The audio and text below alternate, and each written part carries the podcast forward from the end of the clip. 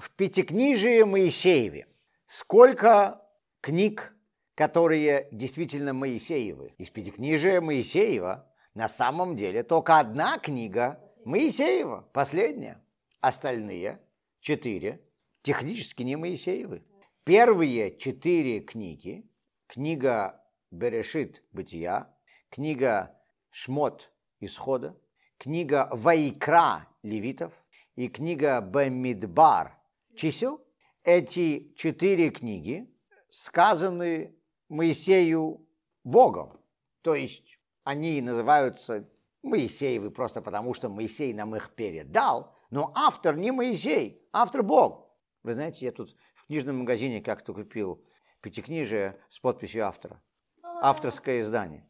Так вот, если вы хотите авторское издание пятикнижия, то вам нужно будет покупать первые четыре тома с подписью Всевышнего. Вы знаете, что э, после 11 сентября, когда была пресс-конференция, спросили у Дональда Рамсфельда, ну, вы же великодушный, добрый человек, Америка – это очень добрая страна, может быть, вы простите Усаму бен Ладена?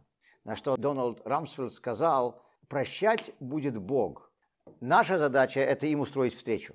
Так вот, автором первых четырех томов был Всевышний. Он передал нам эту информацию через Моисея. Автором последней книги «Дворим» уже был Моисей. Книга Второзакония – это книга, которая сказана самим Моисеем от себя, и она действительно является написанной Моисеем. Мы также понимаем всю траекторию развития Торы. Самой высокой точкой в нашей истории было дарование Торы на горе Синай. И на горе Синай мы получили все законы, и, мы, и Моисей потом записывал и дописывал эти четыре тома, первые четыре тома, до того момента, как они подошли к земле Израиля.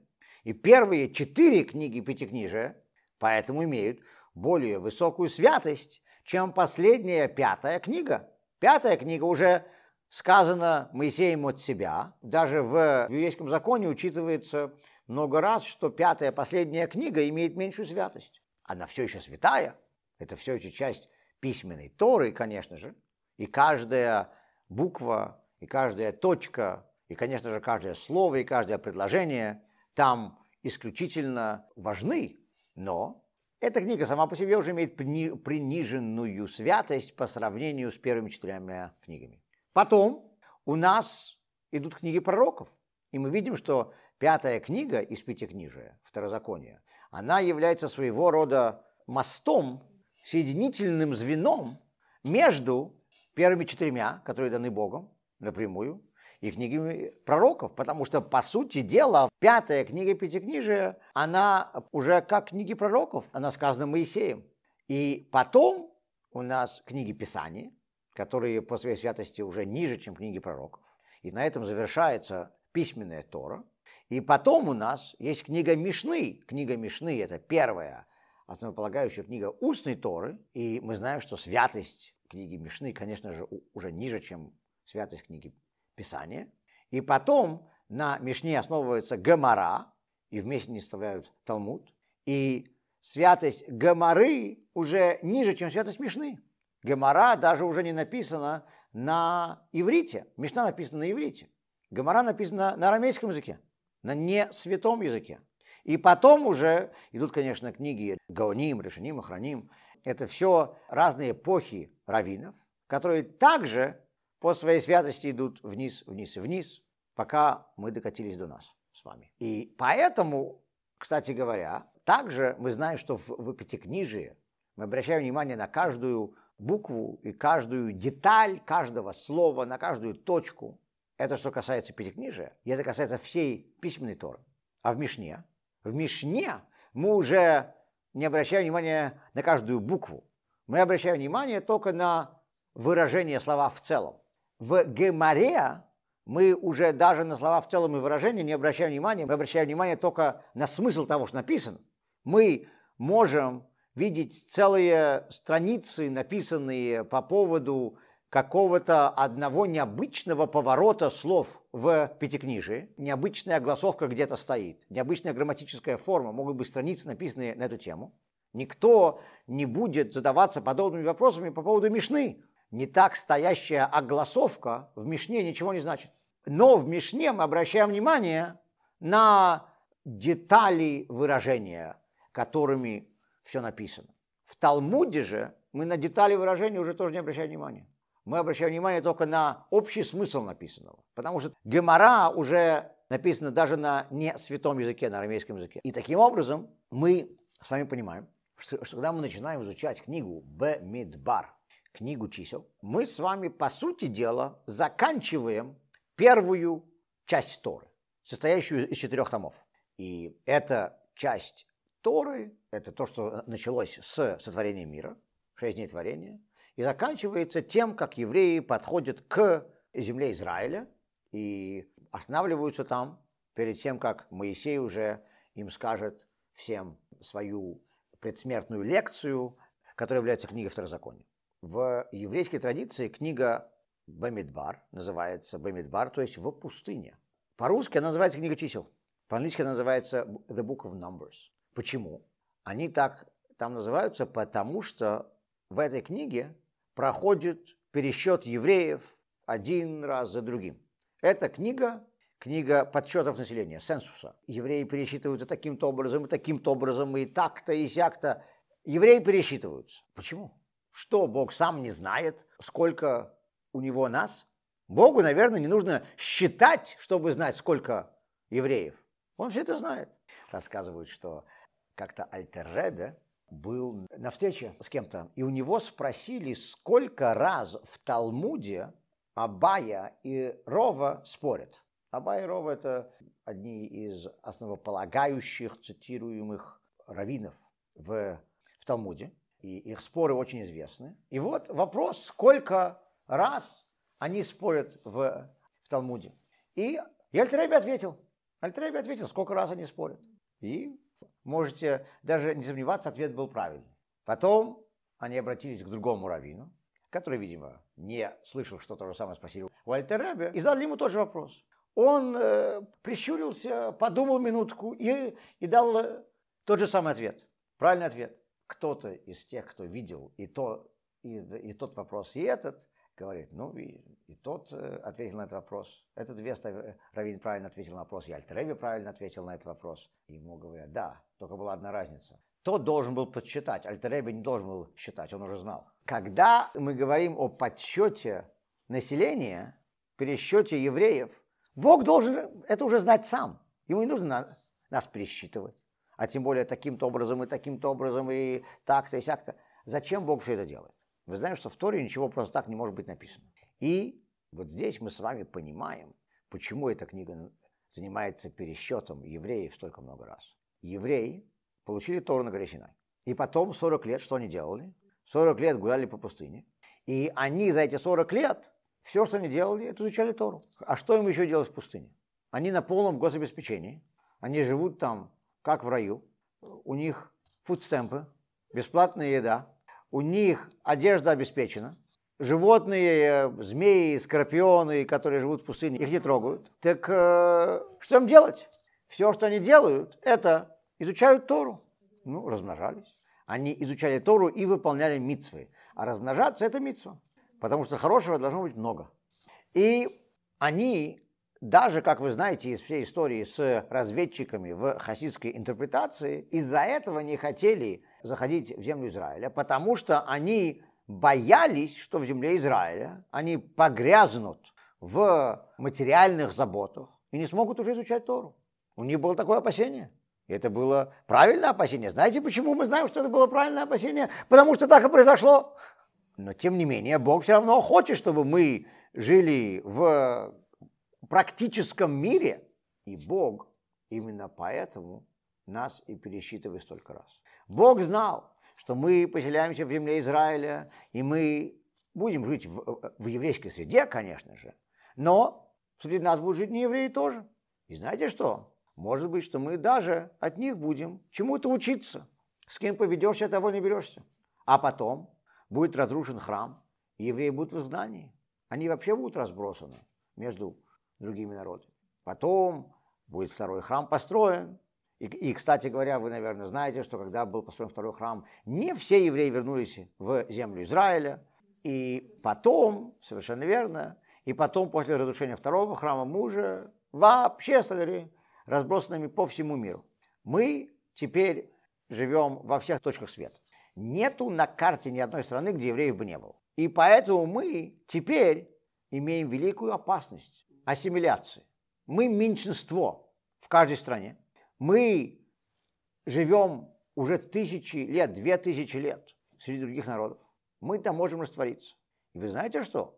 Сама Тора говорит, что мы там можем раствориться. Мы знаем, что согласно закону Торы, если происходит смешание одной еды, например, в другой, и капля молока падает в кастрюлю с мясным супом, с куриным бульоном, то вопрос, является ли весь этот куриный бульон, вся эта кастрюля с куриным бульоном теперь не кошерным, потому что молоко с мясом смешивать нельзя. И вы знаете закон, что если молока меньше, чем одна шестьдесятая всей кастрюли супа, то, то молоко там растворяется. И вся эта кастрюля кошерная, можно ее кушать. Опять же, конечно, если это произошло случайно. Согласно закону Торы, мы, евреи, должны раствориться. Потому что нас в каждой стране, где мы живем, за пределами земли Израиля, меньше, чем одна шестьдесятая. Мы во всем мире одна пятая одного процента. Мы должны, даже по закону Торы, во многих странах раствориться. И Бог знает, что это может произойти. И это может пройти по закону Торы. По закону Торы мы уже должны исчезнуть. Потому что если чего-то меньше, чем одна шестьдесятая, значит, мы должны раствориться. Чем же объяснить, что мы уже живы? Еще живы? Я вам скажу. Потому что по тому же закону Торы молоко растворяется в супе только потому, что молоко является веществом, которое нельзя подсчитать, и суп является веществом, которое нельзя посчитать. Вы никогда не говорите, у меня в холодильнике стоит три супа. Ну, если это три супа, может быть, три кастрюли супа. Но это три кастрюли супа, а не три супа. Три чаши. Три чашки супа. Но три супа сказать нельзя на правильном русском языке. Три молока сказать нельзя. Люди условно говорят, три молока имеется в виду три бутылки молока или три чашки молока. Но три молока – это неправильное выражение. У меня к вам такой вопрос, согласно тем же законам Тора. Если у меня есть не кошерный арбуз, как арбуз может быть не кошерный, вы меня спросите, в Америке арбуз не может быть не кошерным. Но в Израиле есть агрокультурные законы, запрещающие использовать фрукты или овощи, например, во время шмиты, или то, что растет на дереве в течение первых трех лет жизни этого дерева, эти плоды могут быть некошерные. Так вот, например, шмита, и у меня дома некошерный арбуз. Я его не могу кушать, он не кошерный. Договорились. Но что произошло? Тут проезжал грузовик с арбузами для нашего пикника на Лагбаомар, для, нашего, для нашей барбекю. У нас был грузовик с арбузами приехал. И эти арбузы кошерные. И они высыпали все эти кошерные арбузы. И один некошерный арбуз теперь потерялся в сотне или двух сотнях или тысячи кошерных арбузов. Что теперь делать? Так вот закон такой, что с молоком в супе все понятно, потому что молоко растворяется. Но то, что подсчитывается, растворяться не может. Все арбузы уже не кошерные, извините, все арбузы нужно выкидывать. Мы не сможем иметь арбузы на нашей Лагба Омар программе. Вот теперь вы понимаете, почему у нас на Лагба Омар здесь не было арбузов. Теперь, я вам специально привел пример арбуза, а не какого-то другого фрукта или овоща. Скажем, если это были не арбузы, а это были ягоды черника. У вас есть одна ягодка черники. И эта одна ягодка не кошерная. Она с шмиты, из земли Израиля во время шмиты. Одна ягодка черники. Ну вот, вот есть такая, ну вот теперь. И у вас есть целое большое громадное ведро с черникой, которое кошерное. И теперь эта ягодка падает в ведро с, с кошерной черникой. Можем ли мы кушать все это ведро с черникой? Ответ – можем. Потому что чернику не подсчитывают. Этот закон касается только того, что покупается и в обиходе о нем говорится поштучно. Я, когда прихожу в магазин, я говорю, дайте мне, пожалуйста, два арбуза. Я хочу купить два арбуза. Когда мы покупаем на наш, наш лагбаомер э, барбекю арбузы, я вам скажу, нам нужно 10 арбузов на нашу программу для, для всех. Я не говорю вам, нам нужно 20 килограммов арбузов. Ну, люди, люди так не говорят. А когда вы приходите в магазин, вы когда-нибудь покупали 10 ягод черники? Дайте мне, пожалуйста, говорите вы продавцу, 50 ягодок черники. Она на вас посмотрит непонятно, эта продавщица. Потому что черника поштучно не продается и не покупается. И в обиходе мы не говорим, вы, когда сидите за нашим кидушем здесь, и у нас на столе черника, вы не говорите, передайте мне, пожалуйста, 5 ягодок черники. Вы говорите, передайте мне тарелку черники, немножко черники. Так вот, когда мы теперь должны из пустыни, где мы были только в еврейской среде, в пустыне мы были только в еврейской среде, не евреи, которые были в пустыне, были кочевниками, многие из них с нами воевали, но мы с ними напрямую не общались. У нас не было прямого общения в пустыне с другими людьми, кроме евреев. Тут мы в земле Израиля начинаем общаться по работе, по бизнесу. Среди нас живут не евреи тоже. Мало, но живут. А потом, после разрушения храма, мы оказываемся в изгнании. И потом, после второго храма, мы уже две тысячи лет разбросаны по всему миру. Теперь вопрос, будем ли мы ассимилироваться? И ответ, согласно закону Тору, мы должны были бы ассимилироваться. Почему же мы не ассимилировались? Потому что Бог нас пересчитал. Бог нас пересчитал в книге Бамидбар. Поэтому Бог нас пересчитывает. Причина, почему Бог нас пересчитывает, может быть понята на нескольких уровнях. Во-первых, потому что Бог подчеркивает важность каждого индивидуума. Мы, когда изучаем биологию, мы изучаем важность каждого вида животных. Нам комары очень мешают, они нас кусают, пьют нашу кровь, в прямом смысле этого слова. Но, тем не менее, вам биологи или зоологи скажут, почему комары нужны. У меня к вам вопрос. Для экосистемы нашего мира комары нужны, но они нужны в целом. Каждый индивидуальный комар. Именно поэтому, когда мне на руку садится комар и начинает меня кусать, я его хлопаю. Вы прибежите и скажете, но комары же нужны для нашей экосистемы. Я скажу, комары нужны. Но вот этот комар меня кусает. Поэтому экосистема перебьется без этого комара. Индивидуальность комара не нужна. Важны комары в целом. Это касается и комаров, это касается и летучих мышей, это касается и оленей, которые здесь, здесь у нас гуляют, и лисиц, которые по ночам меня будут, потому что кричат. Потом э, мы понимаем, что для экосистемы животные нужны в целом. Так может быть, для экосистемы нашего мира евреи тоже нужны в целом. У евреев есть миссия. Бог сказал, вы должны быть светочью для народов, у вас есть духовная миссия. Это все в Торе сказано. Но, может быть, для этой миссии евреи нужны в целом, как комары. Или как летучие мыши, или лисы, или совы. Поэтому Бог нас пересчитывает для того, чтобы подчеркнуть, что мы нужны Ему как индивидуумы тоже на самом деле мы так говорим образно, потому что на самом деле Богу и комары, и летучие мыши тоже для него, у Бога, есть подсчет не только каждого еврея, но и каждого комара. Богу не нужно считать, сколько комаров, он знает, сколько комаров. И каждый из них ему нужен. Так что на самом деле комары для Бога тоже поштучный товар.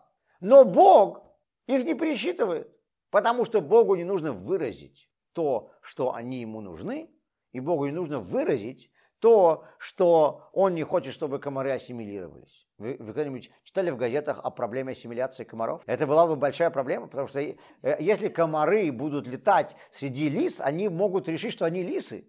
И тогда будет ассимиляция комаров среди лис, и будет большая проблема и для комаров, и для, и для лис. И Высоцкий тоже написал про в желтой жаркой Африке, в центральной ее части, как-то вдруг вне графика случилось и несчастье. Так вот, об ассимиляции комаров Бог не очень беспокоился, почему-то не знаю почему. Об ассимиляции евреев Бог беспокоился. Поэтому Бог, во-первых, хотел нас посчитать, чтобы мы стали поштучным товаром для Него. И мы каждый год, когда мы, мы читаем Тору заново, Тора постоянно дана нам заново. Сейчас будет праздник Шивота, будет праздник дарования Торы. Когда нас вызывают к Торе, вот, Игорь, вас вызвали к Торе в этот шаббат, вы сказали благословение на Тору. Какое благословение вы сказали? Баруха та Хашем, но тен Тора. Благословен ты Бог, дающий Тору. Дающий Тору. Бог не дал нам Тору, Он дает нам Тору. Мы не говорим, спасибо тебе, Бог, давший нам Тору. Что было бы верно, Бог нам дал Тору. Нет, дающий Тору, потому что Тора постоянно нам дается заново. И теперь мы понимаем, почему Бог должен был нас пересчитать. Во-первых, для того, чтобы подчеркнуть важность нашей индивидуальности, что мы должны существовать не как евреи в целом для, для какой-то миссии, а я лично нужен Богу. И также Бог нас перечислял, чтобы мы не ассимилировались. Бог не хотел, чтобы мы были даже хоть как-то перемешаны с другими народами. И по закону Торы мы вроде бы должны были бы. И Бог сказал, не, не, я сделаю так, чтобы вы не смогли ассимилироваться. И так оно и есть. Мы уже две тысячи лет, больше двух тысяч лет живем среди других народов и все еще существуем, как евреи. И будем существовать. Почему? Потому что Бог нас пересчитал поэтому, в отличие от котенка, который сказал мяу, не нужно кричать, он меня посчитал. Когда нас Бог считает, это, кстати, очень хорошо. В Торе сказано, что мы, евреи, будем бесчисленны.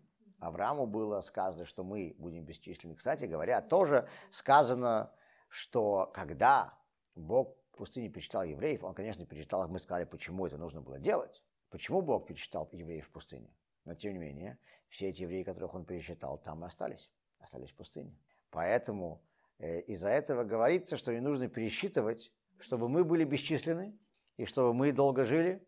Поэтому, когда мы считаем для Минина, мы считаем не евреев, мы считаем кипы.